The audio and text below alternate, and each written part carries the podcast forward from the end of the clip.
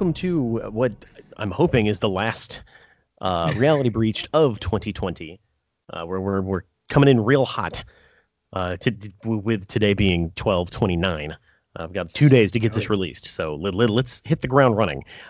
With me today is the one and only unapologetic geek himself, Jarius Thomas. Uh, we've talked a few times this year uh, about Yes. 2020 and the, the the weirdness of what it is and what we've had to deal with. Uh, but I don't think we've actually sat down, gone over all the shit that's gone down this year, and just re- just just gave 2020 a resounding middle finger. No, we have not. And it's time. It's beyond time. It's past time. But it's definitely time, if that makes sense at all. Yes, yes. Let- Let's close out the year with a big fuck you 2020. yes. And so that's why you're here. Welcome to the show, Jarius. Well, thank you. It's always a pleasure.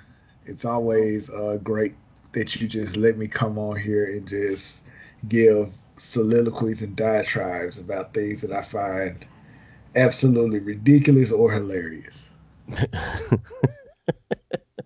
That's what I'm here for, man. it's, it's great. And, and before we get started, really thank you for giving uh, giving me a voice eh, or a platform to express myself freely, as well as everybody on the Reality Breach team, um, uh, Black Pocket, uh, yourself, the TMNT podcast, the, J- the James Bond podcast is pretty cool, by the way. Like you know all these these uh, different shows. Uh, what are those? The the kids, the dead kids. Oh, the Dead Scene Kids, yeah. Yeah, yeah, yeah. They're all cool. So yeah, we. I, I think I speak for all of them when I say fuck you. I'm sorry. Uh, when I say thank you, thank you for the platform. Well, you are very welcome. Uh, how how has 2020 treated you? Just on a personal level. On a personal level, to be honest, 2020, as far as accomplishments and things I've done, and and the impact that it's had positively has been one of my better years. And I know somebody is probably rolling their eyes about it right now, but it, it really has. Like, uh, if we take away all the fluff and bullshit, which we're definitely going to get into, um, I accomplished some things. And my wife, my wife started a photography business, and it's doing very well. That Be the Epitome is the name of it on Facebook. Go check out her pictures. Um, and book, definitely book. Uh, but she's done an amazing job with her business, and I've done a little bit of videography here and there. I've started grilling and smoking, um, and I've honestly gotten pretty good at it. At least that's what I've been told. And, and I just I got a lot of I got a lot of things done. Just um, and being at home allowed me to kind of decompress and kind of unpack some of the shit in my mind because of course there's a daily grind, but you don't driving is a daily grind by the way. And it's one of those things where I don't know how I'm gonna adjust when I have to actually go back into an office again. So I'm looking That's for for remote. I'm looking for remote jobs like a madman at this point. But yeah, it's it's actually been been pretty cool. Like I, I really like the perspective that you have on the year because you know people go into each year with like these giant expectations of well I'm gonna I'm gonna do this I'm gonna blah blah blah blah blah I'm gonna gonna gonna further my career and you're like I got really good at making a brisket so it Oh, was a pretty good fucking year. Let me tell you something, man. the art of smoking perfect ribs is one of the few joys in my life where I'm like, I didn't know I really needed this. It it really like if you go and uh, of course YouTube and and Google are are the definition of the information superhighway. I know the internet as a whole Mhm. is what that's supposed to be. But Google and YouTube have done a good job of kind of narrowing all that down, you know, so you're not getting information overload. And dude, it's so it's people that are really passionate about this. But the fucking recipes, man. The recipes. Dude, if I ever get a chance, I'm gonna smoke you some ribs. I promise you. I promise you you're gonna be like, holy shit. Like you're gonna be thankful for 2020 Because I got you. I got Okay, you. okay. Apples, Deal. Applesauce changes the game when it comes to barbecue. Everybody remember that. Wow. Applesauce and uh, apple juice. Noted. Noted. Yeah. Let's talk about something me, me and you have not talked about this year, and it was a big, big point of contention just in the world, and that was sports. Mhm. We kind of touched on it earlier this year and in April of all months, uh, but we didn't talk about basketball. And Okay. as, as you know, in, in March, everything shut down, including the NBA. And the NBA ended up coming back, but it wasn't for what, four or five months? Oh yeah, it was gone For a while. July. Yeah, it was gone Yeah. until July. So yeah, you're you're right. Uh, right on with the three month in that range. Yeah, let's let's let's talk about the bubble. Do you know how surreal it is to? Because that's during the time where really only baseball is king. Yep. It was weird in July watching basketball on a competitive level. I'm going to tell you what I appreciate about the bubble. I am a fan of tournaments of any sort. hmm It's something cool about everybody being in one location and this is it. We're going to have it out. And the games were very entertaining. Uh, yes, the, the games were competitive. Yes, they were, and it- a lot of teams just they changed their chemistry during that time. You had a lot of time off, um, and then you just players came back fresh. I think the the break did wonders for LeBron James. Um, he came back focused, renewed. I don't care what anybody says. That man is hurting. like he at that point he was pretty sore, but it allowed the the Lakers, who actually were trending in the right direction, to kind of course correct even more and and get on the run that they went on. The big surprise was the Phoenix Suns. I truly enjoyed watching that team for the little time they were there. Um, the, the, the Trailblazers, Damian Lillard being the the bubble MVP, that was fitting because he balled his ass off. hmm I give credit to that. And I kind of, in a funny way, I predicted on another podcast that he would be the MVP of the uh, 1920 season. And I wasn't right, but I really wasn't wrong the way it ended up working out.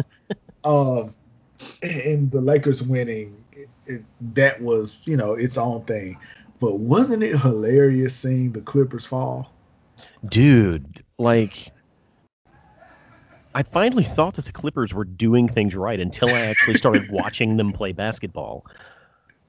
And I was like, how the how do you fuck this up? I'm going to tell you what's crazy. I I already was kind of on the fence with Paul George. Now I absolutely despise him. One thing that bothers me in sports, and let's on a on a bigger scale, I enjoy seeing apex athletes, alpha, you know, alpha athletes, whether they're male or female. I enjoy that that bravado, that badass component. We had the Last Dance this year, which Oh, yes. showed you how much of a badass Michael Jordan was. Kobe Bryant, you know, who unfortunately we lost, also a badass in his own right. LeBron James has some of that quality now. For Paul George, after they were eliminated unceremoniously by the Denver Nuggets, for him to come out and say we didn't feel like this was a championship or bust season, absolutely drove me crazy.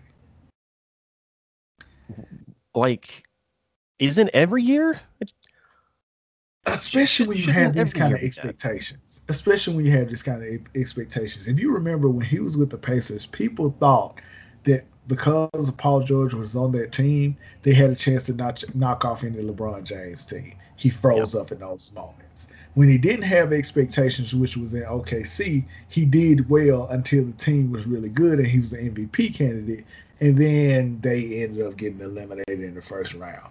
He is completely unreliable. He just is. Mentally, you do not know what you're going to get with him. And you know what's a shame? If he had Kobe Bryant's mentality, Paul George would be the best player in the world. I truly do believe that. Just looking at his skill set, his build, he plays defense well. He has a pure jump shot, if he had fucking a fucking heart, he would be he would be incredible. He would be a world beater. He would, but I mean, here we are, and the Clippers last year that was the year to do it because now the Lakers have the championship swag. And honestly, the Dallas Mavericks was a Kristaps Porzingis away from eliminating them in the first round last Ah, year. dude, Yeah, so I really, really liked watching the Mavericks. Yes, I like watching him now. I like Luka. I'm a Luka guy. Yeah. Um. So and Lu- yeah, and I- he's what, like 21 years old? Like Luka, he's young as fuck. he has like 15 years of domination, d- dominating in front of him. Yeah, like he's one of those guys you're gonna hate to see coming after a while. Um, Giannis, Giannis is getting there. He still needs a jump shot, of course, which he was exposed uh, for his lack of jump shot um, at the uh, during the playoffs. But Miami is a team that I I really enjoyed watching too. I liked watching that grit that they had that that never say die attitude. I really enjoyed that team. I don't think they're ever gonna do that again, to be honest. Mm, Um, Maybe. Unless unless Bam Adebayo continues to trend upward because he looks like one of those players that's gonna be positionless. That he can do so many things on the floor.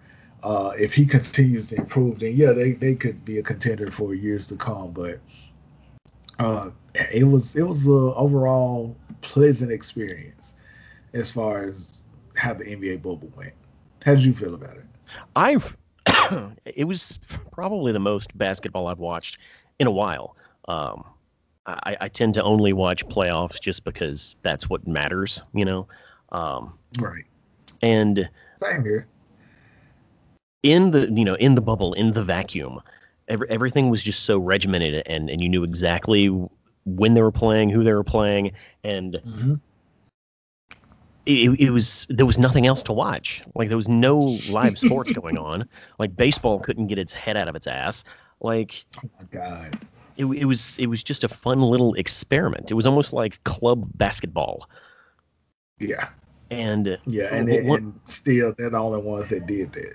yeah, yeah. Uh, and and one thing I really liked, and uh, I've, I've heard other podcasts, one other podcast mention it, but having only the players and the coaches and the refs out there playing Mhm. really changed the dynamic of the game itself because Yes. when you know when you're driving to the basket and you have to worry about running into a cameraman under the goal you Mhm. kind of have to adjust your approach but I'll take it a the, step further. yeah, Well, in, no, in, in, in the in the bubble you could just go 100% knowing that you're not going to dive into Mhm. seven fans when you make your layup Right. Right. so I never thought aggressive about that. Yeah, I never thought about that perspective, but I got one that I did think about. In the bubble, you don't have to worry about Russell Westbrook making a ridiculous dunk and the crowd hyping him up. oh that too And when I tell you that takes a hit on momentum, some teams actually play better away from their own crowd. Some teams play worse away from their own crowd. The dynamic shifted so much um, during that, that playoff as far as you, you really saw the teams that had trouble adjusting without crowd noise. And you saw the teams that thrived, you know, without it. However, if I just wonder how the crowd would have been for that Miami team at those Miami home games. oh they, they would it, it would have been a difference maker probably Exactly, exactly. So it, it's it's one of those things. Um, it just it was weird at first. It still kind of is weird, especially when you look at it uh, in, in the NBA, who you know you normally see their crowds a lot. Uh, NFL not so much because the camera angles and everything didn't really change. But as we know, you know that the NFL, the crowd is affects snap counts and things like that. So it's it's been very interesting to see how teams have adjusted and how they play better or Yeah. worse. Yeah, yeah. The, the, the, the I, a couple of things about the bubble, though. A lot of people want to write that season off as you know an asterisk, It's like, oh, this Yeah, isn't yeah, real yeah. basketball, or it's not real NBA. And I kind of get it because the NBA has the built-in pressure. It has the the crowds. It has the the the pomp and circumstance of being the best basketball in the world. Mhm. But also, when you dumb it down into this bubble situation, it's only about the basketball. Uh, yes. So it's, Which it's, makes it it's pure. like this, yeah, it makes it pure, which it's kind of this double-sided thing. It's like it's not what you expect it to be, but it's more pure than you would have expected it to be. So Mhm. I, I'm willing to not put an asterisk on last season just because it was so unique and difficult in its own way that Right. it's kind of remarkable that it even happened. It, it is, and to to be honest, I think it was a lot more difficult because it was more of a mental game for those guys in there because they're away from their families that entire time. Yeah. So that's another part of it, and then you have the the the dread of COVID nineteen and possibly getting it in the air. Um, so I, I give props to that. It's it's not an anomaly, and then it would be different if the fucking Phoenix Suns would have won the championship. Then at that point, I'm entertaining asterisk talk because under normal circumstance, ain't no way they're gonna win the championship, right? But it was a team that won that it made sense. Like, okay, we the Lakers were contenders the whole year. We can't take away the fact that they were one of the best teams in the league uh, and eventually crowned the best team in the league. We can't take that away because they we weren't playing in front of a crowd. So Yeah. I'm, I'm yeah. fine with. Uh, anything else about basketball before we jump into something else? Because we've been re- remarkably positive about basketball. We we have, uh, but you know things can change very quickly, especially if the NFL is next. Hey, guess what? Let's talk about the NFL. Dude, okay. Um, so for the people listening, we are all in uh, a fantasy football, um, fantasy football league in one form or another. Uh, I've been playing fantasy football for well over ten years now. I have never been this stressed out playing this game, ever, ever and it's not because this is my first year uh, playing for with you know an actual prize, cash prize on the line. Mhm. Uh, and not only was is that the case in your league, I'm actually in a championship right now for another league where I'm playing for a cash prize. Um, so that's jeez. Uh, but COVID nineteen made its way into NFL into NFL locker rooms, and thus it made its way into NFL uh, fantasy or my my bad fantasy football. hmm Do you know how stressful it is to essentially feel like you've won a game on a Monday, only to find out the NFL has announced a Tuesday game with a player that the opposing team has who may or may not go off? Let's just sit down and think about that, dude. It, it, it was a week not too long ago, the, because of the Ravens. hmm Do you remember we had football Thursday, Sunday, Monday, and Tuesday? And if I'm not mistaken, I think we had a Wednesday game this year. Yep. Yep. What- There- there- there what was a Wednesday going game. on? And keep in mind, people, Thursdays are normally when other games are played. You had Thursday games being flung to the next week with matchups you were looking forward to. It was it was just it was freaking insane. But I will give the NFL credit for this. After uh, who did they have to cancel a game for? It was early in the year. Tennessee. It was Tennessee. Tennessee and the Steelers Yep. which is why the Steelers are so pissed off about how COVID nineteen has been handled because it's affected them twice. They canceled Mhm. their game. I love, I love that they forced Denver to play against New Orleans. I So- absolutely love that. So there, I, I've heard a lot of uh, uh, criticisms about how you know the, the handling of it. It's like it, it depends on how good your team is as to how delayed your game is. Yeah, because we know Denver blows. So it, th- them sucking versus the Saints, you know, that didn't change anything. It just kind of gave you know Taysom Hill a week off. Right. But their justification kind of makes sense. So it does all all of all of Denver's quarterbacks were not COVID positive. They were contact COVID contact risks risks. Yeah. And since there was no actual danger to anyone's health by playing the game, they kept the game on schedule.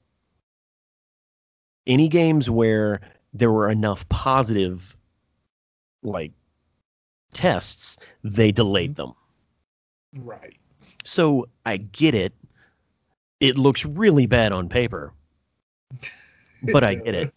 Uh, w- w- one thing I'll give the NFL, and I don't know if this is a positive thing, probably not, but they have stuck to this schedule and said, "Fuck your team all yes. year." they have. The only time they wavered was with Tennessee and the Steelers, and I think everybody was so pissed off. They were like, "Okay, you know what? Mm-hmm. If you have anybody on your team that gets sick, that's a starter. We don't care who it is, and they cost you that scheduled game, you're gonna go out there with whatever you have. Yeah. Even as Denver found out, you don't have a quarterback. Literally, don't have a quarterback. Dude, it was so funny. Like the, the game itself isn't funny. It's the scramble to find a quarterback that made me laugh. Denver was gonna make one of the coaches a quarterback. and then the NFL is like, yeah, yeah, you, you can't do that. You no, can't do that. You cannot do that at all. Go on the practice squad, find you someone, and come back and talk to us. A guy who was a receiver, God bless him. He was a receiver, played quarterback in, in, in college, some quarterback. He had to go out there that game was as abysmal as you would think it would be. Oh yeah, yeah. Yeah like, they didn't have a completion until the second half.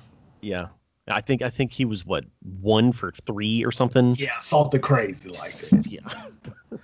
it was nuts, man. Like it was surreal, but I respected how the NFL handled it. They were like, "We're not gonna, we're not gonna babysit you all. Yeah, you yeah. All be grown ups." Just fuck your team. Just fuck yeah. your team. Is man and and and like you know when all this covid stuff started it was like oh if you get if you test positive you quarantine for two weeks blah blah blah blah blah. The nfl is like fuck that. fuck that. Like if you test positive we'll delay your game 48 hours. Figure it out. Right. And i'm Here's like jesus thing. christ. That's the first time it came up and it was insane. Let's talk about the second time it came up and it was insane. It just happened this past weekend.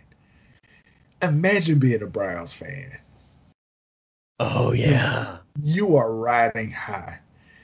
Your team, first of all, they've secured a winning record for the first time since what is it, 2007, I believe. That's a yeah. long time. Okay, like presidents have come and gone, republics have risen and fallen during that time. Dude, you're you're almost there. On the one hand, you have the Steelers who are kind of coming back, crashing down to earth, but you have a chance to get a division spot from them, and they're playing against the Colts, right? You on the other end, you see Lamar Jackson, the would-be Superman uh, of Baltimore, who got COVID nineteen, got sick, couldn't play. That cost his team a game. That made you all, you know, it put you all in a better position, mm-hmm. and you just lost to him. The team in front of you is the Jets, who are dogs. They are vying to get Trevor Lawrence next year, and we'll get to why they've lost out on that in just a moment. All you have to do, and it, me and my wife and I have this running joke. Whenever someone who doesn't know anything sees something that they think they can do, they normally say all you have to do is this. You know, say look, all you got to do is just remove remove a tumor from the guy, and he's gonna be all right. You know, that's just how people on the outside look at me and say things. Well, this is me. All you have to do is steamroll the Jets, and you have one of the best offenses in the entire NFL. And what do you do? Your wide receivers get COVID 19. Well, and no, at least one of them. And contact tracing means that all of them have to sit at home. The Browns panicked. They panicked. They stopped running the ball and everything. And they got Nick Chubb and Kareem Hunt, two of the be- one of the best running back duos in the NFL. They just stopped running the ball. What happens? Exactly the most Browns thing you could ever see. They get rolled by the Jets. Rolled. That game was not as close as the, the score indicated. They get rolled by the Jets. And what happens now? they okay, the Browns have to win, right? Here's mm-hmm. the thing. Baltimore is going against the Cincinnati Bengals. You can count that one. Miami may be the best out for them to stay in because they have the Buffalo Bills who mm. are playing for seeding purposes. So they're going to be starting everybody. Uh, who else is it? Uh, the the Colts. The Colts have to play against the um, ah, what's the other? Jacksonville. That's an easy one. They're going to breeze through that one. Yeah. Tennessee yeah. has to play against Houston. They're going to breeze through that. Dude, do you realize the Browns have to beat the Steelers, who are trying to stay the number two seed in the AFC? They have to beat the Steelers in order to secure a playoff spot. How perfect is this, right? it's the most Browns thing ever. That's true. That's true. But but I don't think it's going to be that tough. like this, I, I, think the Steelers have announced that Roethlisberger's not going to play because listen, well, yeah, like like the Steelers cannot get the one seed.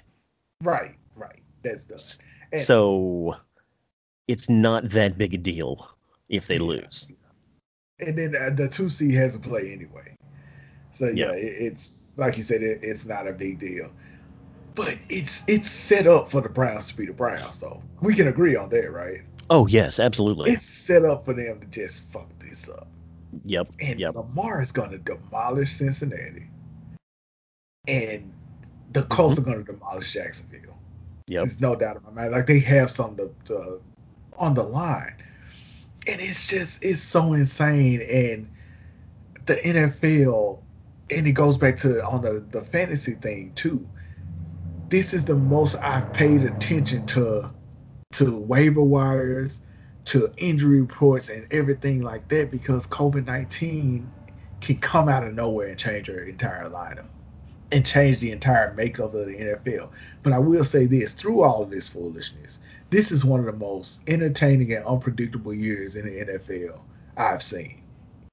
The Buffalo Bills are fantastic to watch. Yes, they are like J- Josh Allen, I remember going in how many questions people had about him and you know whether he's a franchise quarterback, and the way he's handling his handle on that offense is amazing, to the point where I'm like, okay, the Chiefs might be in trouble if they have to play against that team, right?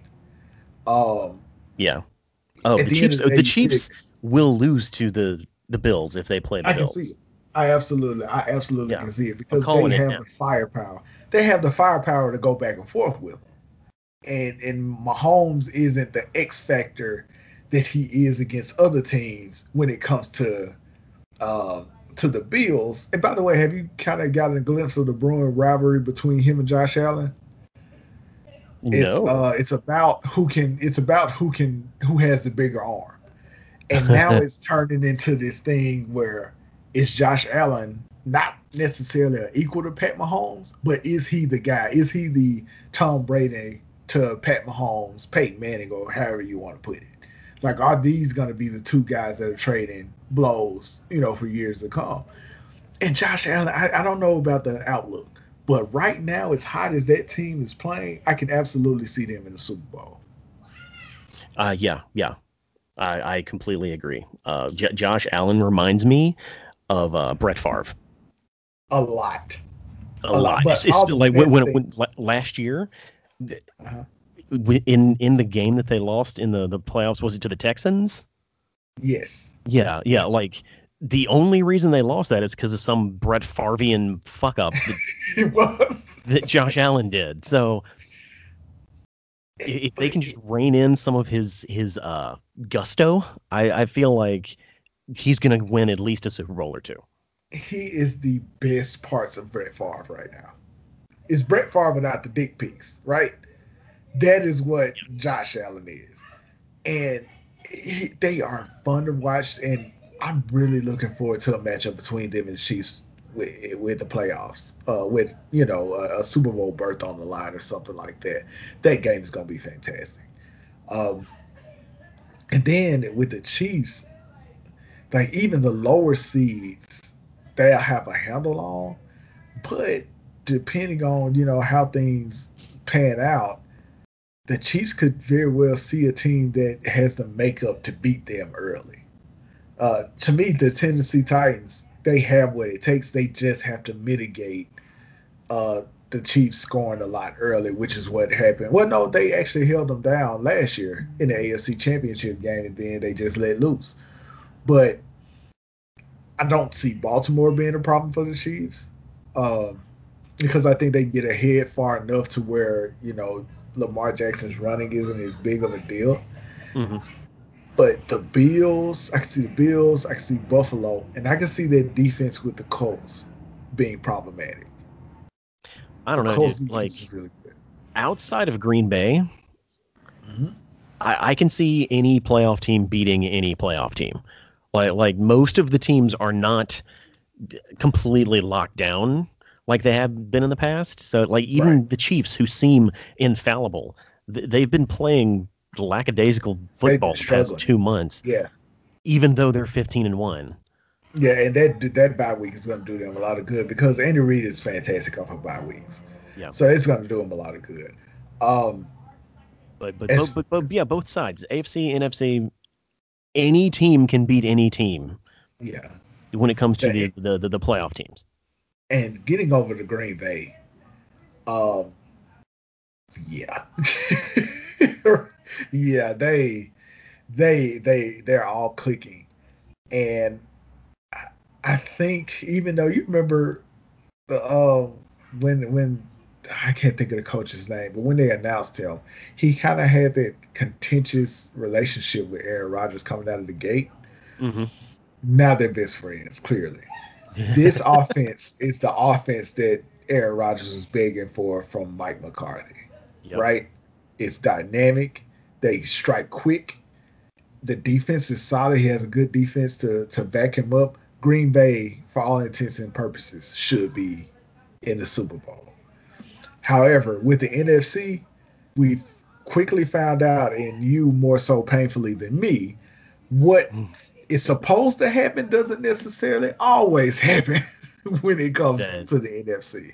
So yes, yeah, on paper it should be Green Bay and Buffalo. I'll say that. Okay. Uh, is is that is that your official? Or are those your picks? Because because I, I guess we we're in a good position right now to give official picks.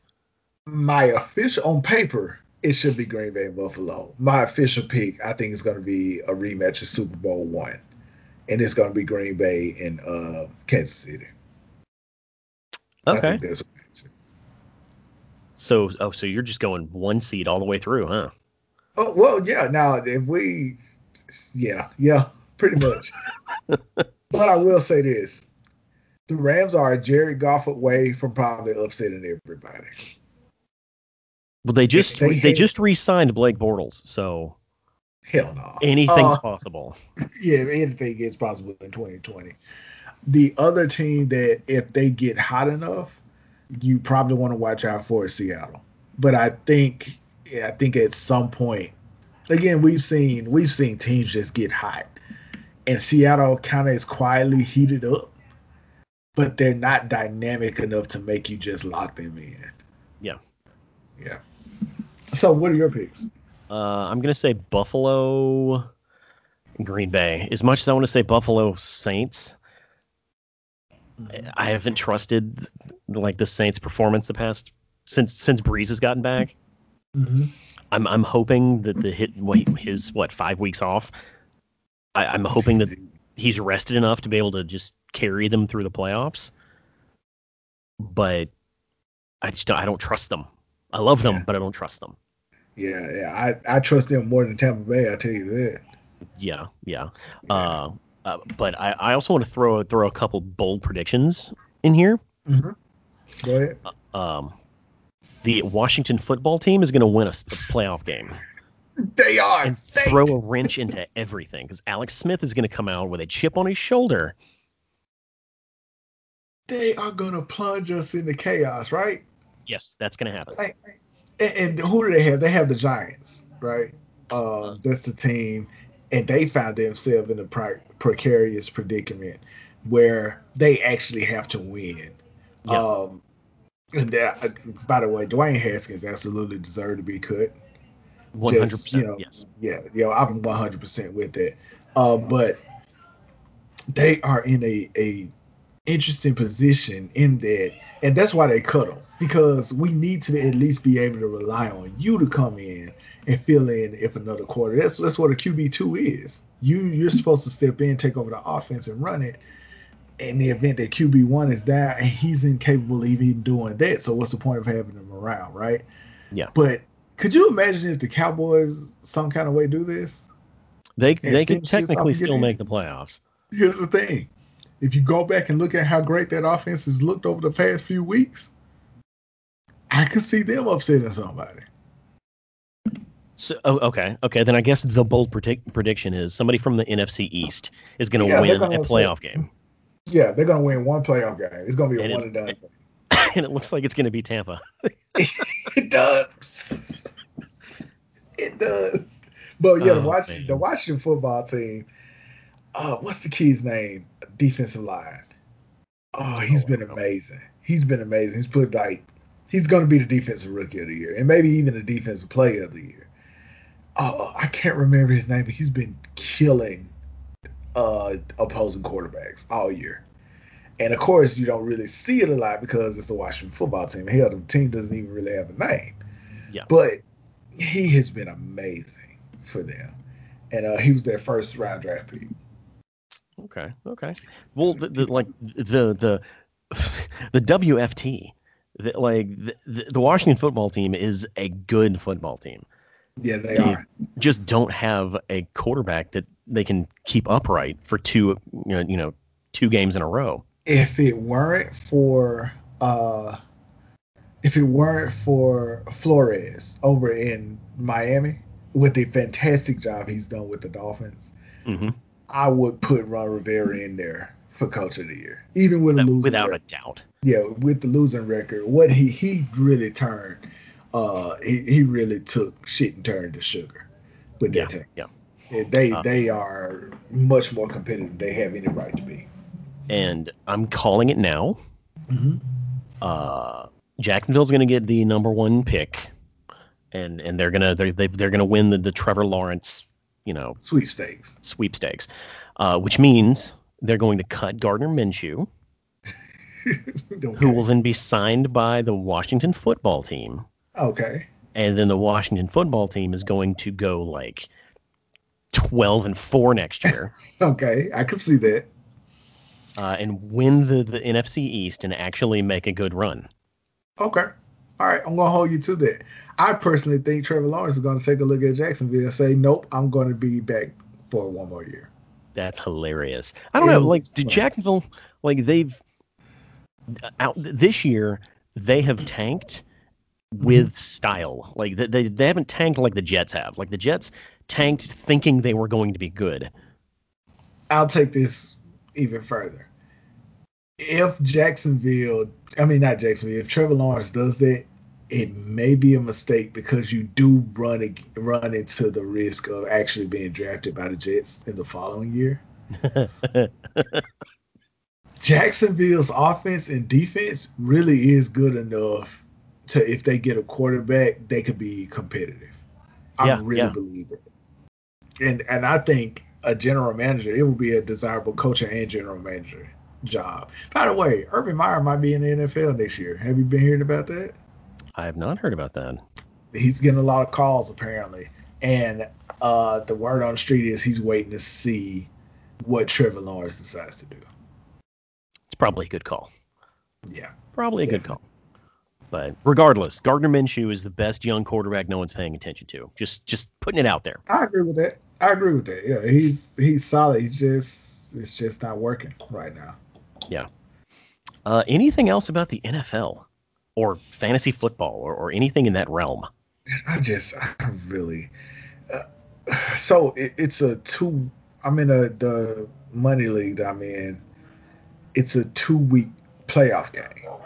Mhm. Um, the first week I'm like, okay, if I'm co- if I go into the second week with about a 40 point lead, my team is good enough to finish it off. I'm currently down 16 points because Stefon Diggs lost his fucking mind last night. so, all the best vibes and well wishes to me. But I'll say I've done a fantastic. This is one of the best GM jobs I've done in fantasy football, I believe. In your league, my team just fucking fell apart, and it's Christian McCaffrey's fault. Christian McCaffrey's fault and Austin Ekeler. Remember that span of games I was without Austin Ekeler all of a sudden? Mhm. Yeah, and oh, Ryan Mostert. I had all of these guys on the same team. Just fucking listen to that, man. I had three receiving quarterback. I mean, not quarterback, running backs on the same team together, and all three of them were out at one time or another. Yeah, I don't I don't draft Christian McCaffrey. Period. Never again. Like just I don't. It, it, it's I respect his talent and I and I think he is probably one of the best running backs in the league. Every But he's going to miss three to five games. every game he played, he scored 30 points, Sergio. Yep. Every game. It's just I the ones that he doesn't play. games. The, the only had he- three games. the ones he where he didn't play, he got zero points. So the average just doesn't work out. I gotta go back, I gotta sign back in and look at how the championship shook out. But I, I was just looking at you guys' comments and stuff, and it just sounds like it was it was insane. So I gotta check it out. Yeah, yeah, we had a we had an upset. Uh, the the, the top two seeds, like the, the the number two seed, was projected to beat the shit out of everybody, Right, and right. I he, remember that. he just straight up choked in in, in, in the last round. After scoring like 207 points two weeks prior, he shit the bed in the in the playoffs. Dude, it's horrible when you get the best games before it really, really counts. It's horrible, but my team has been they've been on a consistent roll in the other league, and like they more often than not they give me a big game. All right, all right. Well, let's switch gears. Mhm. Let's talk about movies. Yes. So Please. this year promised to have a whole bunch of cool movies come out. Uh, the the the, the uh, theaters are going to be hopping with with with Marvel movies and DC movies and and all kinds of cool stuff in the summer. And all of that shit hit the fan in March when they shut down Mhm. theaters. Now you're in Georgia. I'm in Yes. Mississippi. Uh, two states that have pretty much said fuck it. We're going to go back to normal. yes. So theoretically, and uh, for, for the past three or four months, I could have went to watch any movie I wanted to because the theaters have been open here like nothing's going on. hmm How how how how's it going over there? Um, I, I, this is one of the first times. First of all, I got too many streaming services. When I tell you, I've gotten my worth out of all of it. I've eh, me and my wife and I are currently on a four day. This will be the fourth day, in eh, ridiculous binge of thriller and horror movies on Hulu. This is the most I've ever used Hulu, by the way. really? This is after the multi-month binge of a bunch of TV shows. So I've watched The Office from start to finish. Have you ever Oh. watched it? I fucking love The Office, man. Who does it, right? And I'm like, why did this take so long for me to make it around to? But by the way, Jim and Pam is one of the best love stories ever told on television. I just want to put that out there. All right, okay? all right. I'll I'll back that statement. Pure, it, it's comedic gold, but the show does take a turn when Michael Scott leaves, and for a season, you kind of see that they were they probably underestimated how important he was to the show. And which sent me on a deep dive to why Steve Carell left. He just said, you know, his contract is up and he may walk away and nobody from NBC tried to stop him, and it kind of hurt his feelings, and he walked away for real. And that kind of led to the end of The Office. Yeah, yeah, but like if you go back and actually pay attention to why those episodes were weird and bad, it's not uh-huh. because he wasn't there. They changed a lot of things. Like they did, they did. Like when when when like the cameramen started to interact with the the, the you know yeah the, the characters the yeah yeah i was just, th- that's where they kind of lost me really? like you're making a different tv show now i kind of blame robert california that character oh i think that's you, yeah you, you, that's kind of where you mean the role that got him the blacklist it, it, oh it is that's him in everything though and my wife pointed that out to me i'm like you know what he is that weird kind of uh eccentric villainous type dude but it was funny seeing. It's like they dropped the character from the blacklist before the blacklist even was created into the office for some reason. Yep. Um, yep. And to me, Andy Bernard, that character is a great complementary character. He sh- to me he shouldn't have got as much focus as he did. I think once Michael Scott leaves, you kind of lean into Dwight Schrute's exploits which is and this is what they did at the in the final season. You lean into Dwight Schrute's exploits and you lean into Pam and Jim's relationship, and yeah. you keep it going as it is. To me, that's the only fix I would make. Yeah, I. However, I, I, oh, go ahead. I, I wasn't a fan of Andy being the boss. Yeah, me neither. You know, but I understand why they did it. Yeah that episode with or those couple episodes where they're going through the interview process for the new boss and they kept giving different people in the office a chance to be the boss uh-huh. was hilarious. Agreed. Dwight's short stint as the the boss and him shooting like actually taking a gun out and shooting it in the office, I cried laughing. I cried laughing when I saw that. And um Creed being the boss was absurd. Ah, I love Creed. Yes. Um, him going to prison at the end is funny too. but yeah, yeah. So we shit, that's a separate podcast talking about the office. I can do that all day. Uh, but yeah, so we binged and, and looked at all these movies and stuff. I want to take a moment to be sad about the movies I didn't get to see that I was really looking forward to seeing this year. Okay. Godzilla vs. King Kong was supposed to come out this year. Yeah uh, No Time to Die, the James Bond movie, supposed to be correct. this year. Yep. Candyman is the one that makes me the saddest. I was really looking forward to what they were going to do with that. Um, but hey, here we are. Some movies ended up going to streaming services.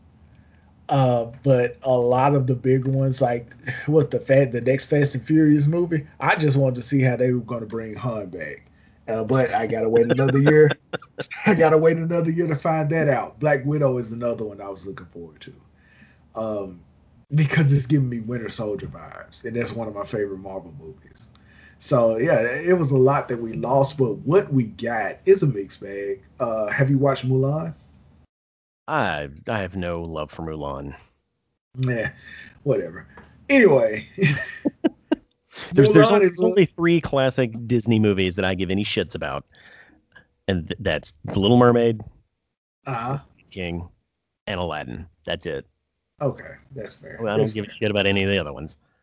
Um, Mulan was solid. It was a solid movie. It's a pretty good kung fu movie, surprisingly. Jet Li is unrecognizable to the point where I did not know it was Jet Li until the credits came on. and told me it was Jet Li. What? Yes, I did not know that was. He was unrecognizable. If you see the movie, you're gonna be like, Jerry said Jet Li was in here. I don't see him. And then when the credits hit, you're gonna like, what the fuck?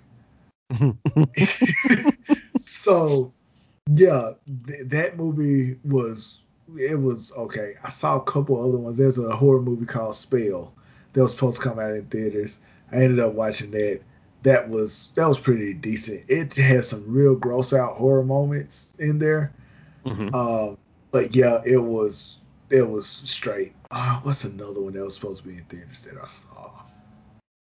Uh, so many. Well, not, I won't say so many, but there were several. Um, and Netflix, they did pretty well, you know, with their TV shows and movies. But the one, the real main event with, that I'm building up to here, Wonder Woman 84 came out on HBO Max. yeah. Yeah, yeah. We're in a year where we didn't get a superhero movie. And, and please correct me if I'm wrong, but we didn't get a superhero movie this year, right? Up until this point. Um, it depends on if if you say Birds of Prey is a superhero. Ah, I forgot of Prey did come out this year. Okay, so it's been that long since we had one. I count a comic book movie. I guess is a better way of saying it. Wonder Woman 84. The first Wonder Woman is fine to me. It's not amazing. It's not bad. It's just it's fine for what it is. The first two acts really enjoyed. Last act, uh, nah. You know, special effects all over the place, things like that. Yeah. I wanted to watch it Christmas Day. My wife and daughter decided they wanted to stick with, you know, Christmas movies, things like that. I'll allow it. Here's why I think, and keep in mind, I've been watching a lot of movies lately, and I've seen a lot of really good ones. A lot of really good ones. Over the past three or four days, like I said, with the horror and thriller bit, you know, the binge that we've been on, my wife and I had to have seen about 10 to 15 movies at this point. I know, geez, whoa. Mhm. We're off for the holidays. Screw you out. but we've seen a lot. Sergio, I'm not lying when I say this next statement. And I've seen some movies that are Hulu originals that are kind of low budget, things like that. None of the other movies I saw are worse than Wonder Woman 84. Wow. It was the least entertaining movie of all those movies that we've watched. Okay. Wonder Woman 84, the previews I liked. Didn't give me hype because, like I said, I the first one was just okay to me. When I start watching this movie, I enjoyed the opening with the Amazon Olympics. I thought that was really cool, and I thought the Mhm. lesson that they taught at the end of that was cool. But I'm like, okay, where are we gonna see this again? The movie starts, the whole mall fight scene, super corny, but I get the vibe they were going for. They were going for the the um, original Superman movie vibe. Remember those with Christopher Reeve? Yeah, yeah. They kind of were going with that corny vibe. You know, you Just got this just guy. just just Wonder Woman superheroing is is, is what I got out of that. Yeah. Yeah. After that point, it kind of falls apart. I don't know if you'll agree with me. I find out once I'm, I'm done.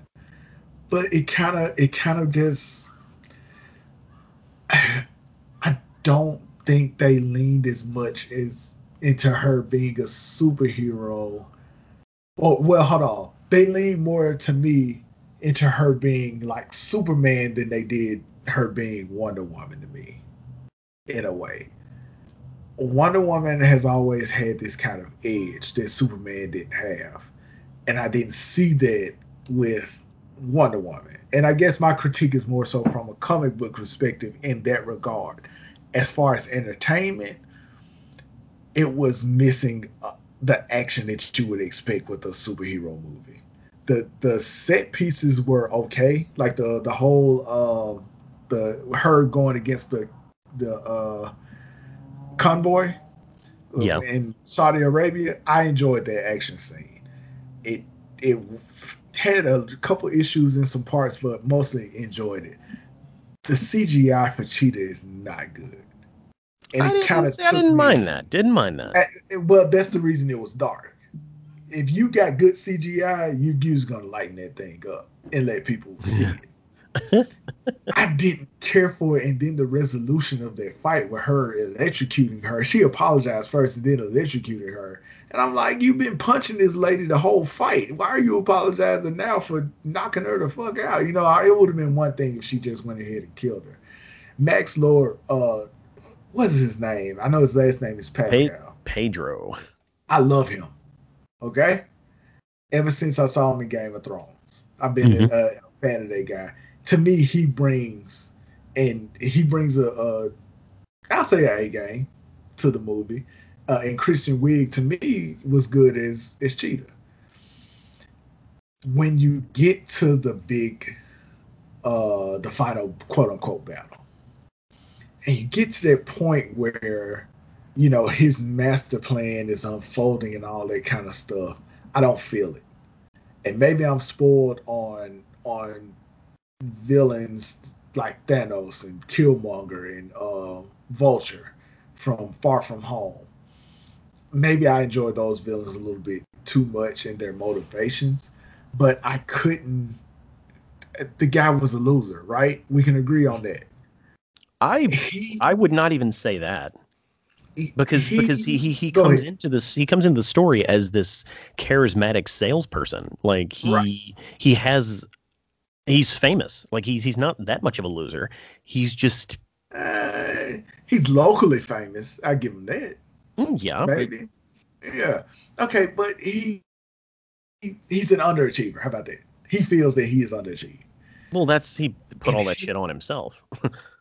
Yeah, exactly. His thing was, okay, I'm gonna become this wishing well, and I'm gonna grant people's wishes, but I'm gonna further my own stuff, and it's really to exalt me and to make me feel like I'm the man.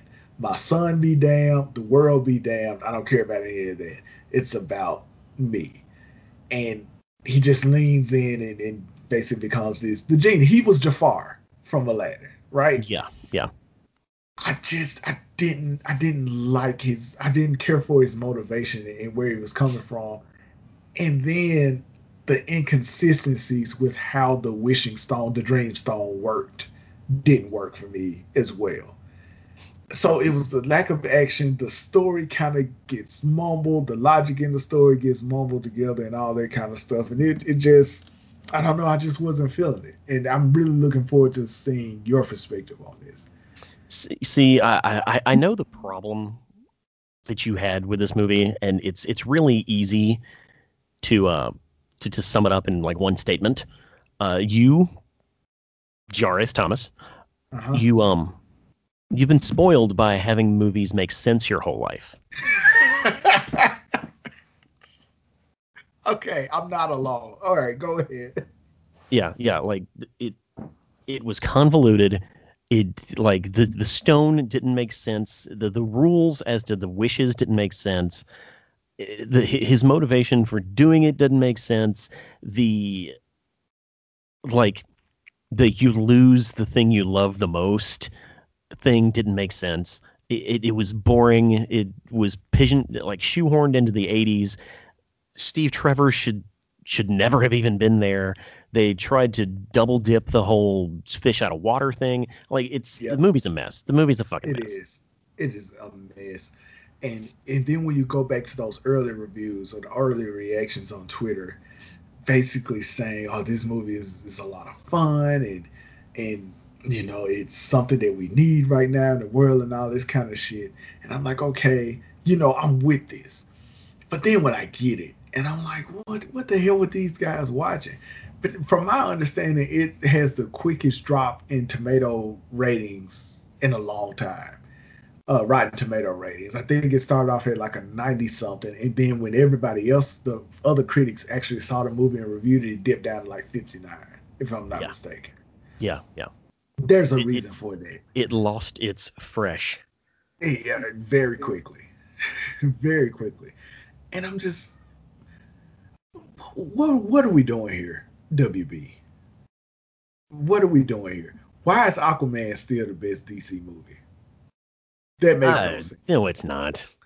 No, it's which one is better? Which one is better? I'm Shazam it's is better than Shazam is better than than Aquaman.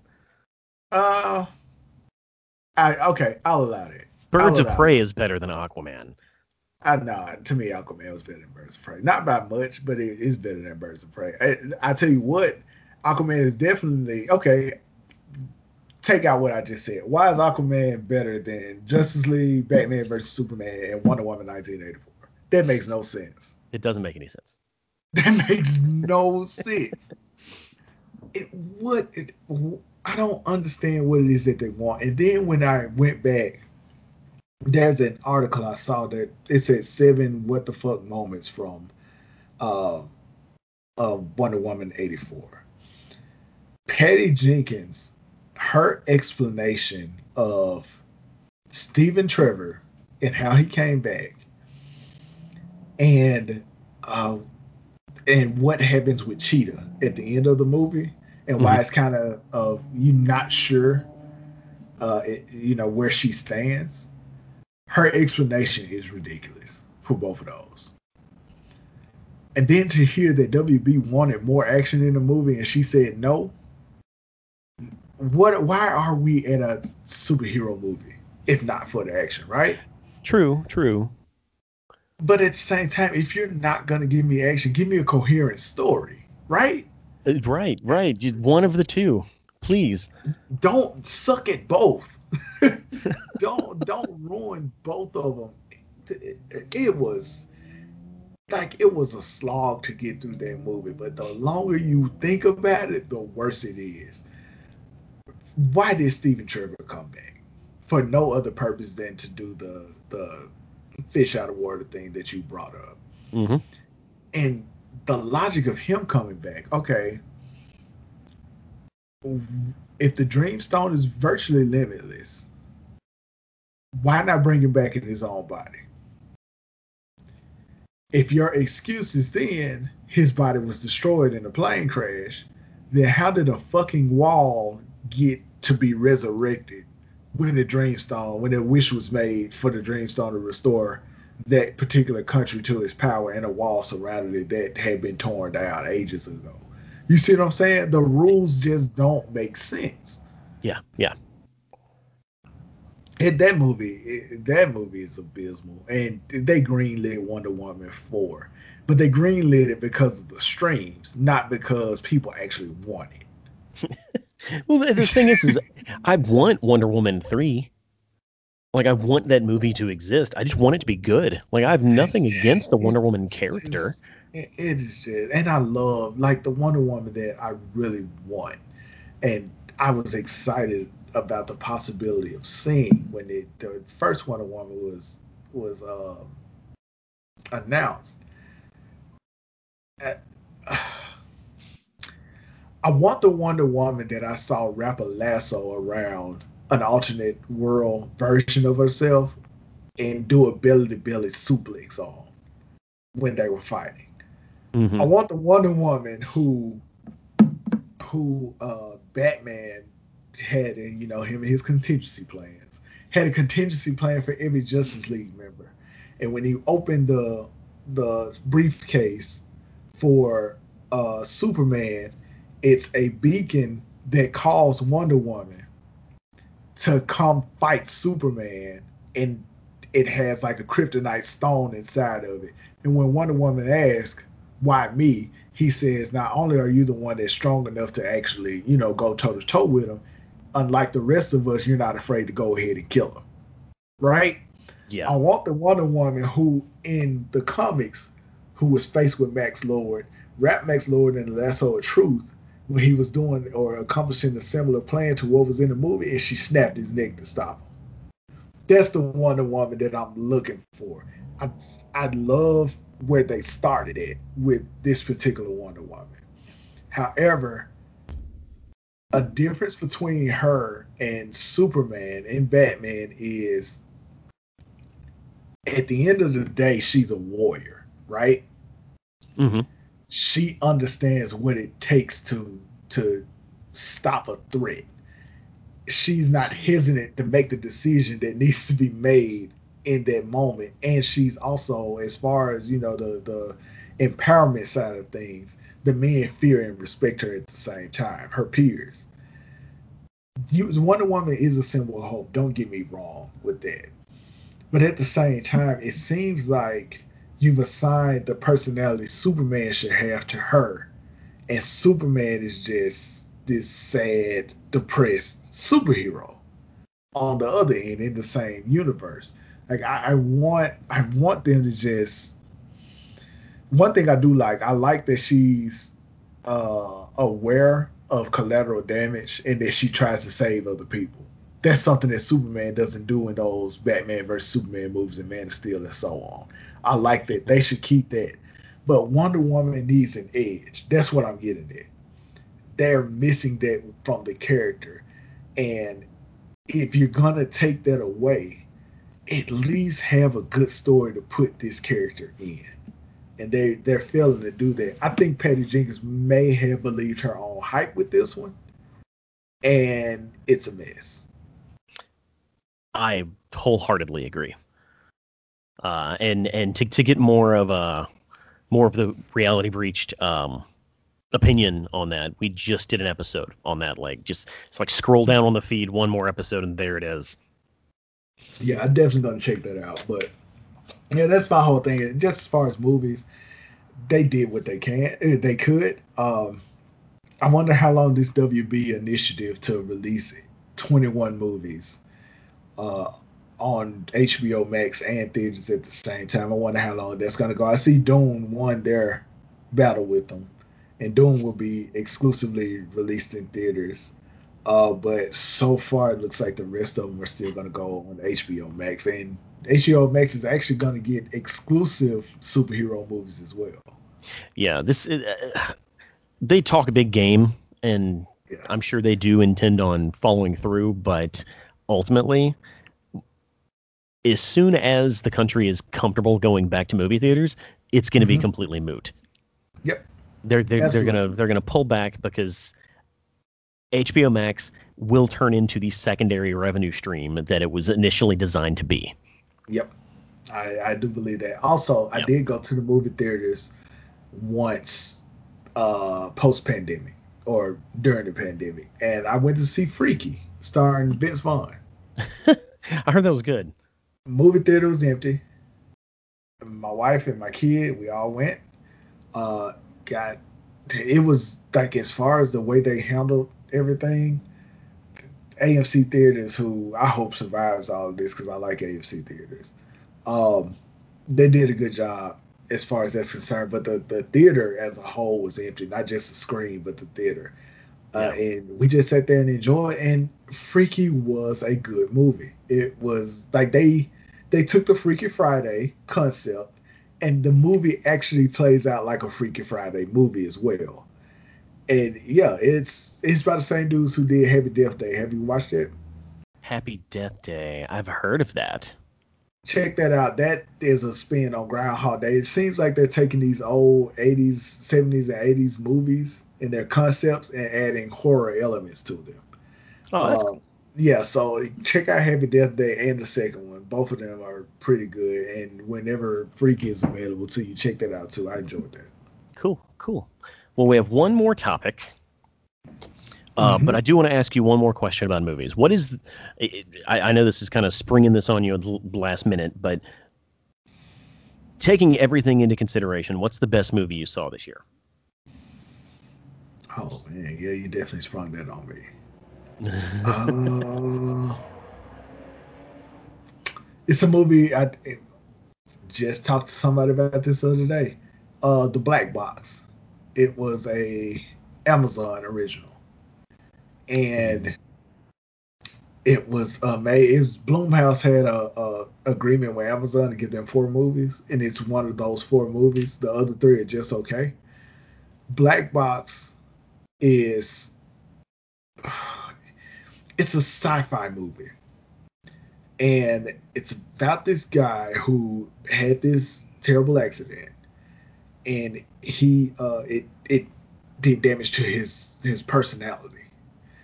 And he Mhm. goes to visit this doctor to try and go through a therapy that will help him. It, it, it gave him like short term memory loss. He has bursts of aggression sometimes and, and things like that. And he goes to this doctor for help, and she hooks him up to this thing that's kind of like the Matrix. Uh, but it, it's called the black box, and it allows him to go into his psyche and kind of unravel where his personality or his former self is hidden. And that's all I can tell you about the movie. But it has one of the coolest concepts and the execution of the twist and where they go with it is very well done. I was pleasantly surprised, and yeah, it's it's the best movie I've seen this year. Awesome. I have never even heard of that. Yeah, de- I, I definitely check that out and get back to me. Okay. All right. Uh, the best movie I saw this year was Extraction. I love the Extraction. like close second would be the new Bill and Ted, but that's a completely different conversation. Uh, I never okay. thought a Bill and Ted movie would make me cry, but here we are. Really? 2020. Oh yeah. Oh well, if we're doing a um, kind of a second place, Soul really got me. Soul was one of the best movies. Uh, I have not watched that one out. yet. I'm, it's, uh, really it's on my list. Yeah, I love the the story and the execution, the voice acting, all of it. Oddly enough, uh, Phylicia Rashad is in both of those movies, Soul and The Black Box. Oh, cool.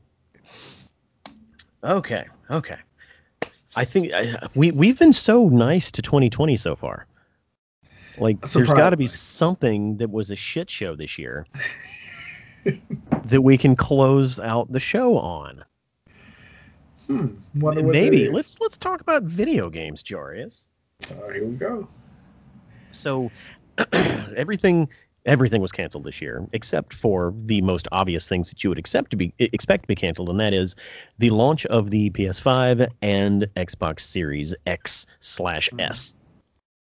Uh, both of those were shit shows. There there weren't enough of them to go around. Everyone wanted As one. Always. Uh, there were no games for either one. Yet resellers were you know making thousands of dollars you know mm-hmm. selling to to to to what suckers? Suckers i guess would be the best way to put it.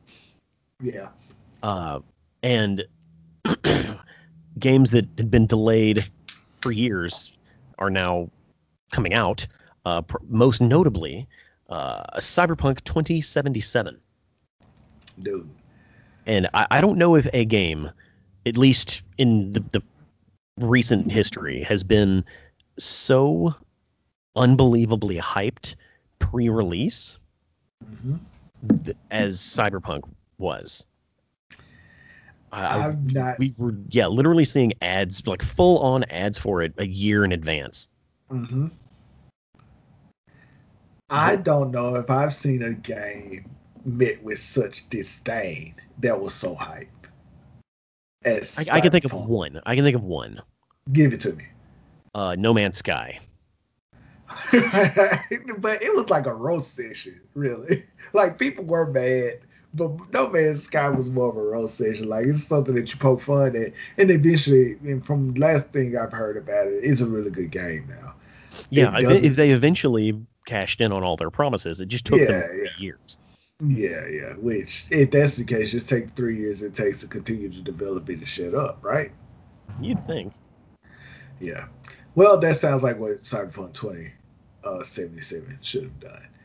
Dude, I've been laughing at message boards and articles, all of that stuff when it comes to this game.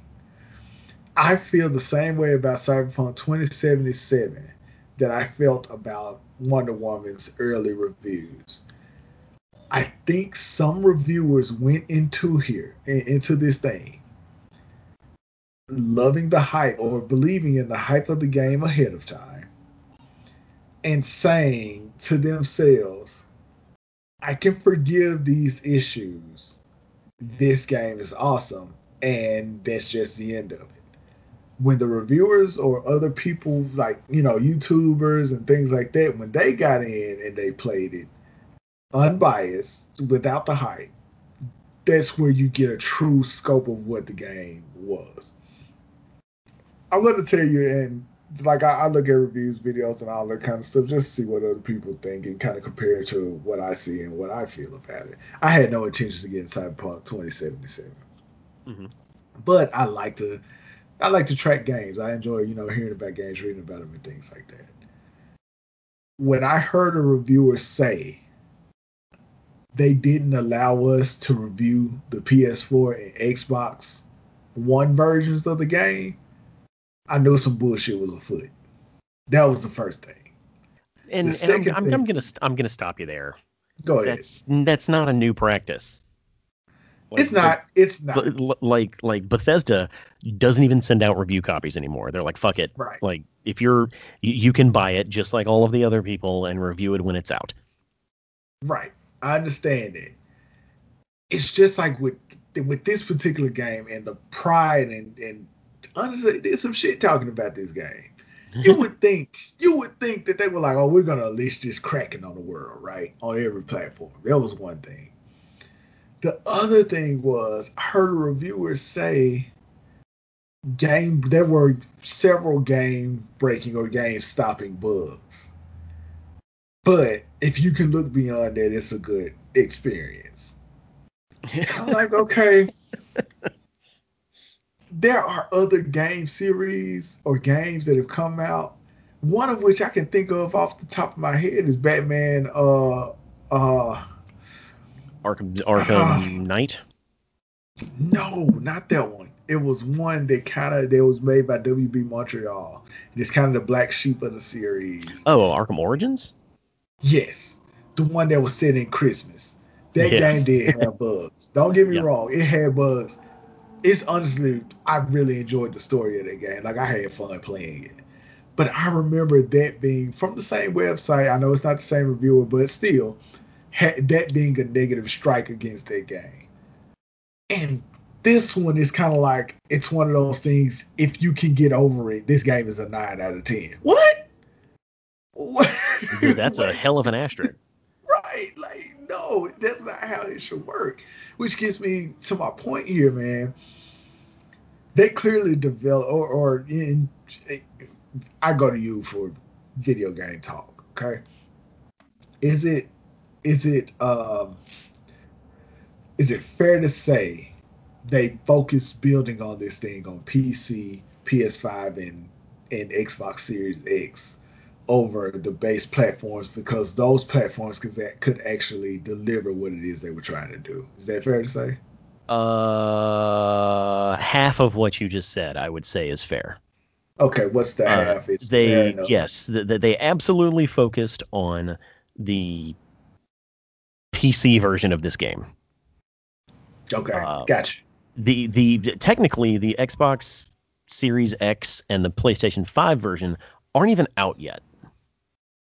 Right. Oh yeah, that's right. It's a uh, yeah. you can play the PS4 and Xbox games on the um I forgot about that on the Xbox and PS5 versions, but their versions are coming later. Right. Yeah. Yeah. And okay. I, I I feel like they were full on developing these for PS4 and Xbox One for mm-hmm. years because it's it's been five years since The Witcher 3 came out. Right. And, and that was the next game.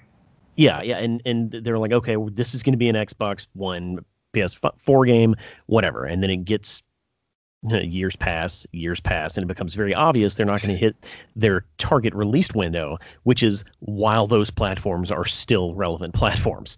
Exactly. So they're they, they they I'm sure they had a meeting, a really important fucking meeting with somebody who makes a lot of money, and they said we want to delay this a year and cancel the PlayStation 4 and Xbox One versions. That conversation happened, and somebody mm-hmm. who makes a lot of fucking money said, We can't do that.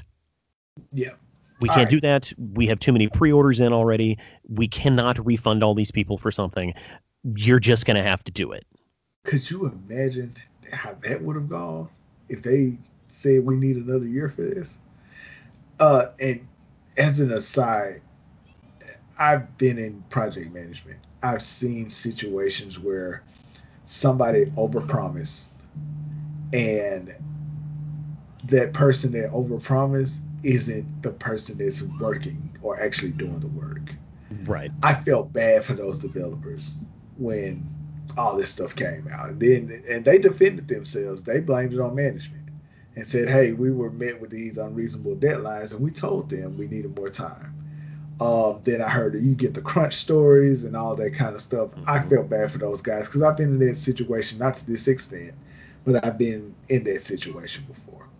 Yeah, and the sad part is, is if PlayStation 5 and if the PS5 and Xbox Series X versions rolled out at the exact same time, mm-hmm. and they there was like an official next gen version of this game out right now, I mm-hmm. don't think the the I don't think the heat would be as hot on them.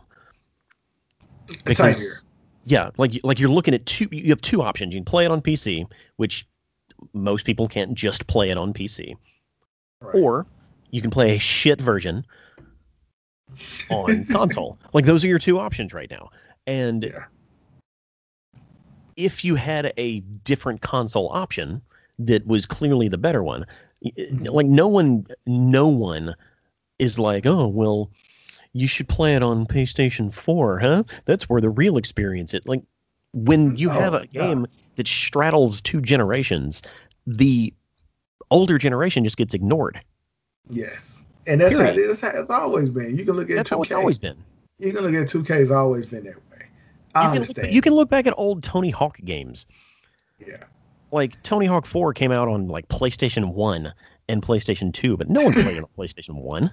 Nobody played on PlayStation 1. Yeah. So if they day and date had a PlayStation 5 version of this game out that was close to, if not equal to, the the uh, PC version, PCs. this would be a non-starter. Yep, it would.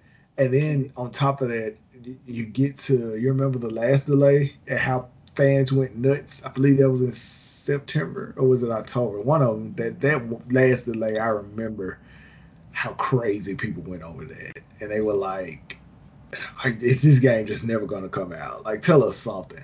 And I think that I think you know people were laughing, and they if, if you look at the Cyberpunk Twitter page, right before they announced the delay, they told somebody the game is definitely coming out in that uh whatever that time frame was at the time. And, and it's like you you're just you're just telling these people you're look yeah we're gonna have it out. It, you're getting crushed by your ambitions at this point. Your social media team needs to be in those meetings.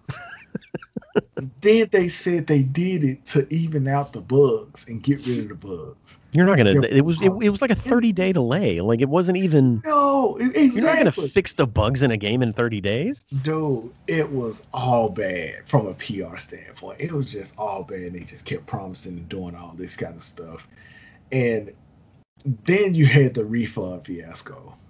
Oh, where Microsoft and Sony were unaware that they had promised people that and did not run it by them to the point where Sony said, okay, we'll refund you. We're taking Cyberpunk off of the PlayStation Store. Yeah, which which the, the, I don't think it can be overstated how monumental of a move that is. My balls on the wall. I like, mean, so Sony's like, yeah, we'll do your stupid little refunds, but also you can't profit on this game until you fucking fix it. I don't know if any any developer has made Saudi that mad, right? like, like you know what? No, take this shit off. We're tired of dealing with it. Get your shit together and come back. That's yeah. huge. In, in in in the in the digital age, I wouldn't say anyone has has has crossed that line. Uh, prior to the digital age, the closest thing uh, that I can think of is like the hot coffee controversy. Controversy. Uh, yeah, yeah, that was crazy. Where where where GTA had to be pulled from shelves because it got an AO rating. Yeah, yeah, that was nuts. um, wow. And but yeah, just just thinking back on it, now there's a class action lawsuit against them um, that's involving like a, a, bunch of people and Cyberpunk CD Projekt Red is saying they're gonna they're gonna battle against that, and it's just it's just a mess, man. And again, you you're over promising, you're over promising with with that when you put yourself in that position. It just it just it fell apart from there, man. But yeah, as 2020 has been full of of you know a lot of downs And surprisingly, this episode became about the ups, but we stuck some down in there. And as Yeah. far as video games is concerned, yeah, they definitely that's definitely for people who are looking forward to that game. what what what really bothers me is like if you were hyped about this game, I'm not saying you, this is obviously the royal you. If you were hyped about this game, it's your fault for being one one for putting the pressure on CD Projekt Red and two for having the expectation that they're going to bend to your will, lowly gamer. Like just wait for the fucking game to come out. Like we do it for Nintendo all the time. Nintendo does not give a fuck about Yeah, how hype you are about a game. They're just going to delay it if they need to. and they're gonna release a good product, a complete Yeah. game for one thing. I want Yeah. to tell you another company that has done a good job of of getting hype but not being ridiculous, and that's uh, Capcom with Resident Evil 8. To me, the little droplets and teases that they do, they're not coming in telling you what's going to be in the game, how the game is going to work, or anything like that. They're just saying, "Here, we're working on this. Here's a screenshot to get you excited about it." You mean you mean they're not going to pay Keanu Reeves to jump on a stage to announce that he's in the game? Like just just think back on all the shit that they pulled, all of the shit that they pulled, and and to me, less is more. Look at Rockstar and how they handle Red, Red Dead and, and GTA when the new one is coming out. They just tell you, "Hey, we're working on it." You don't hear from them for years, and then they come back, drop a trailer, and then tell you it's going to be another year before it comes out. Yeah. Oh yeah. and and when it's out, it's it's it's running smoothly. Even you know those those games, and I'm really excited to see what Rockstar is able to do with this new technology. Uh, They're going to do nothing. They're just going to keep making GTA online and printing money for the rest of time. yeah. To be honest, they don't even have to release another GTA the way money is flowing for for Grand Yeah. Theft Auto 5. I, I don't know another console game that has had this lifespan. Mi- Minecraft. Yep, that's it. Minecraft, That would yep. be the one. That's that's the They- one. it is an impressive lifespan. Like GTA 5 came out originally on PS3 and Xbox 360, not 360.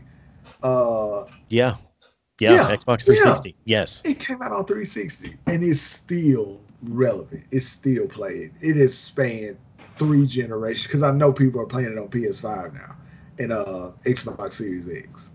and it's it's still so relevant that Sony was it Sony or Microsoft they chose to lead with Grand Theft Auto 5 in like a press conference for their new console.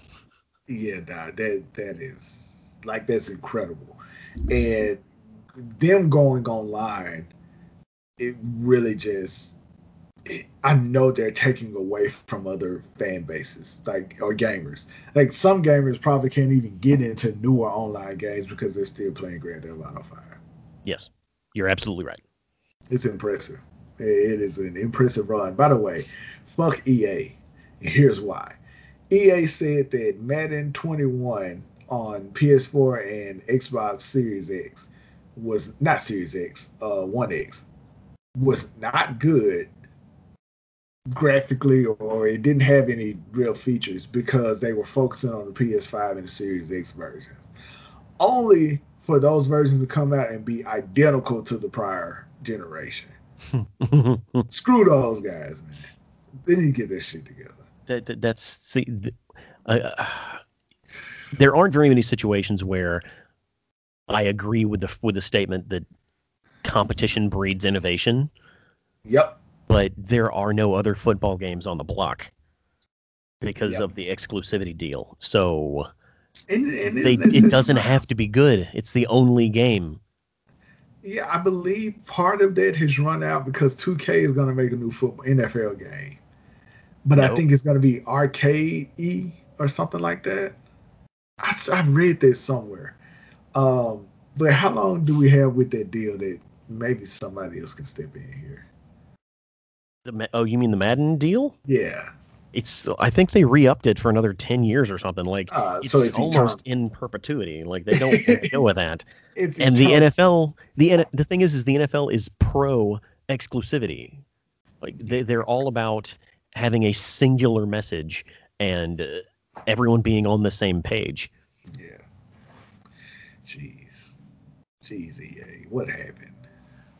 And then they'll turn around and put out a gem like uh, Titanfall 2 or something like that. And you be like, okay, they still are capable of making games and not fucking people over. But yeah, screw them. Uh, also, do we discuss politics any on here? We we can. Yeah, I But I, I, I'm I'm I'm gonna throw my my my my generic um.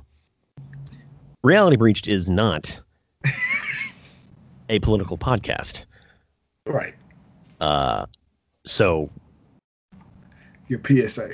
yeah, my PSA. We're not a political podcast, but every once in a while we dabble. Yeah. Jarius, what you got to say? Dude, I'm gonna miss Donald Trump because he was hilarious. Okay? He's not going to. That anywhere. dude that dude is funny. I, well, you know what? I do want to see his post presidential life. But the fact that he still has not conceded is hilarious to me, man. It's Like, petty. he- it's the it most petty so thing petty. ever.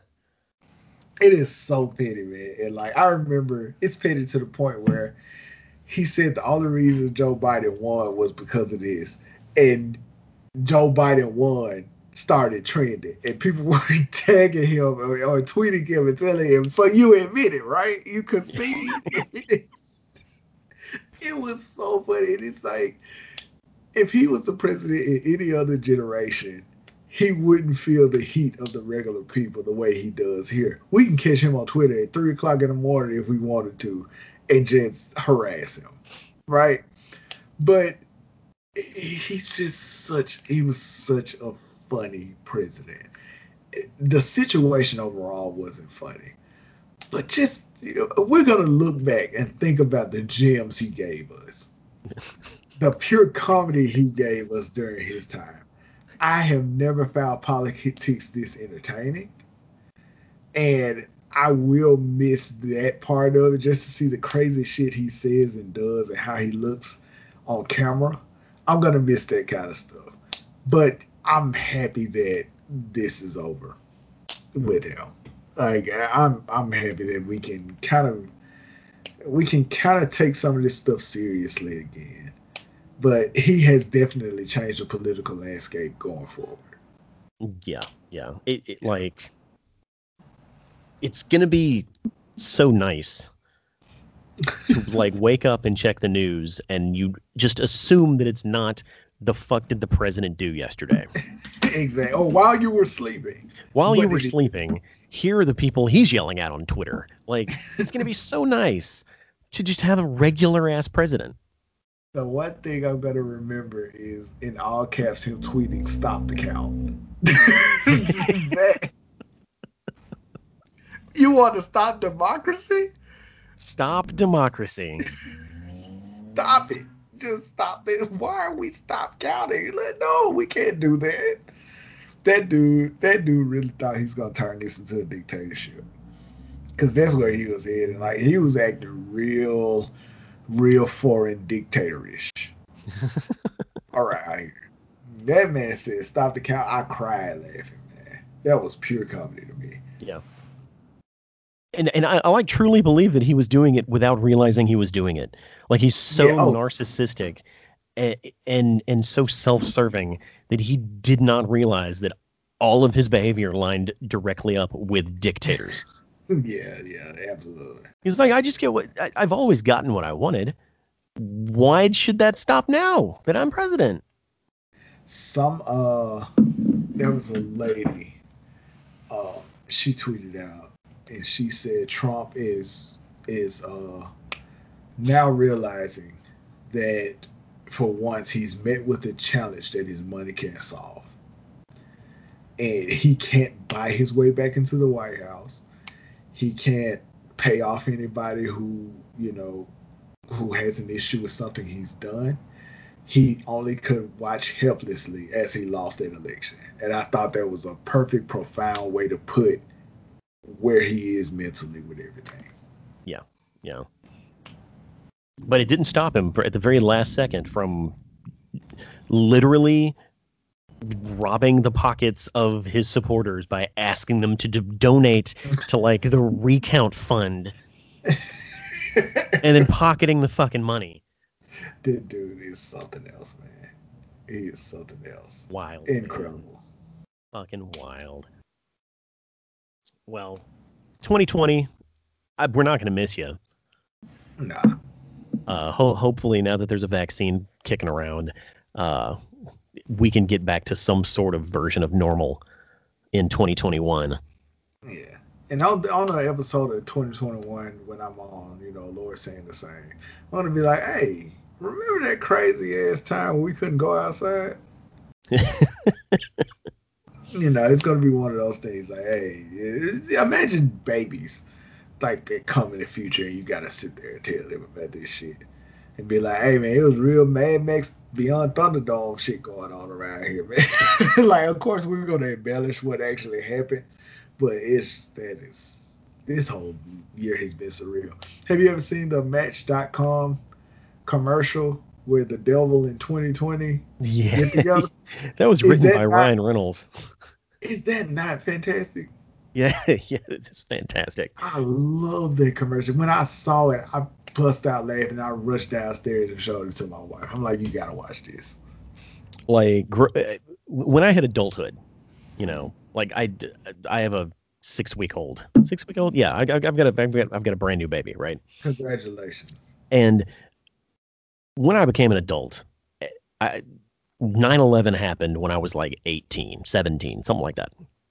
And I always thought that was going to be the most fucked up thing that I would have to explain to my kids. and while it's up there, while it is, you know, top 3, mm-hmm. 20 the, the entirety of 2020 might have overtaken that as the yeah. most fucked up thing that has happened in my lifetime. Yeah. But the thing is, you're gonna have you're gonna have people supporting it too. Like, oh yeah, all that stuff happened, and that kid's gonna be like, what? yeah. Like, man, I can't I can't lie about that. But yeah, it's oh god, if we can just continue to hold the aliens at bay and keep Godzilla from rising out of the Pacific Shit, Ocean. Aliens don't want anything I, to do with us. What are you talking about? I, I I think we'll be okay in 2021. All right, all right. Well, Jarius, where can people find you? You can find me on the Unapologetic Geek on Facebook and the Unapologetic EXP on Instagram. I'm actually taking a bit of a social media break, but I'm going to be coming back soon. Exciting, exciting. Uh, I know I follow you. Everyone else should. Thank you. I appreciate um, that. As for Reality Breached, uh, first, I want to thank Jarius for being on the show today. Always a pleasure. And course, I, I, I, I, can't wait to see our, our NFL predictions come true. that Gardner Minshew one is the one that has me excited, honestly. I, have been thinking about it on and off during the podcast. I'm like, what the fuck? What did that happen? no, we're going to listen to this in four years after Josh Allen wins three back to back Super Bowls. we're like, we were right. We were right. He was the guy. It's him. It's him. Uh, as for Reality Breached, uh, stay tuned into the new year. We got all kinds of stuff coming, uh, including uh, more and more Shellheads episodes over on the Shellheads feed. Uh, me and Reed are going to finally finish uh, debriefing and cocktails. We're going to knock out the rest of those uh, Bond movies. Uh, I'm sure the Black Pocket will be coming back soon enough. Uh, Dead Scene Kids are going strong. We have all kinds of stuff coming in 2021. Uh, and I want to thank everyone for listening. Tune in next year.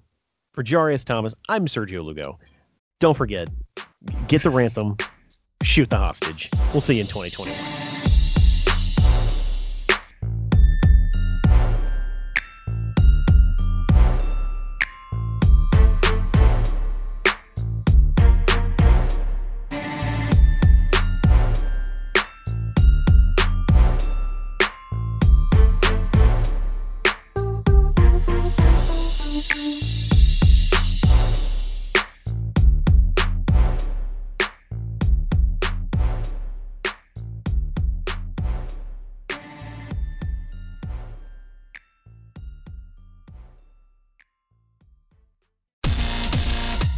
For listening to Reality Breached. Be sure to check out our other great shows, like the Black Pocket Podcast, Shellheads, and Dead Scene Kids. All available on realitybreached.com.